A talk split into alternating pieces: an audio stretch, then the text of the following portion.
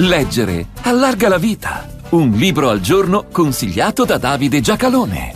Nel 1998 una parte della politica e della cultura di destra si mise a distribuire e propagandare il Libro Nero del Comunismo, una documentata raccolta di crimini e miserie umane.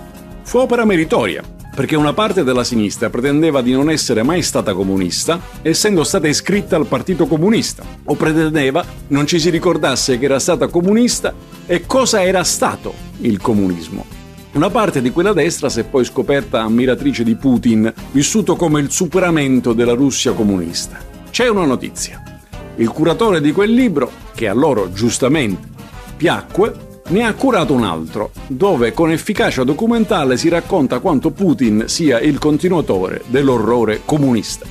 Galia Ackerman e Stéphane Courtois, il libro nero di Putin, pubblicato nel 2022 e da Mondadori nel 2023. Ackerman è una storica moscovita, Courtois è francese, storico del comunismo e appunto curatore del primo libro nero. Sono netti, noi contestiamo la tesi del post-comunismo, poiché osserviamo con amarezza che se è vero che il comunismo è senz'altro un'ideologia, si tratta di un'ideologia molto malleabile, tanto da consentire a Stalin, come è noto, di intessere legami di amicizia con il regime nazista. Come aveva dimostrato Lenin, il comunismo fu una pratica, soprattutto una tecnica di presa del potere e Putin dicono che non a caso si è impegnato nella rivalutazione di Stalin è tutto interno a quella tecnica.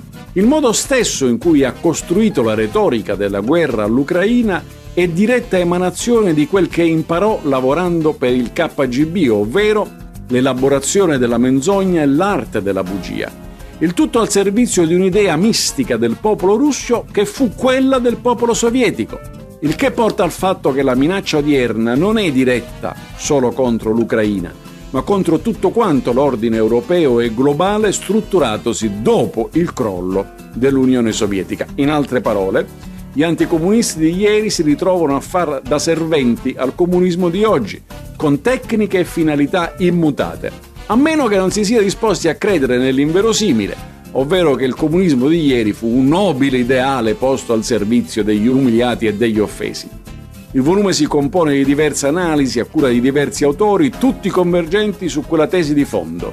Vedremo fino a che punto il destro putinismo odierno riuscirà a credersi cosa diversa dal cieco e sinistro comunismo di ieri. Galia Ackerman e Stéphane Courtois, Il libro nero di Putin, buone pagine a tutti.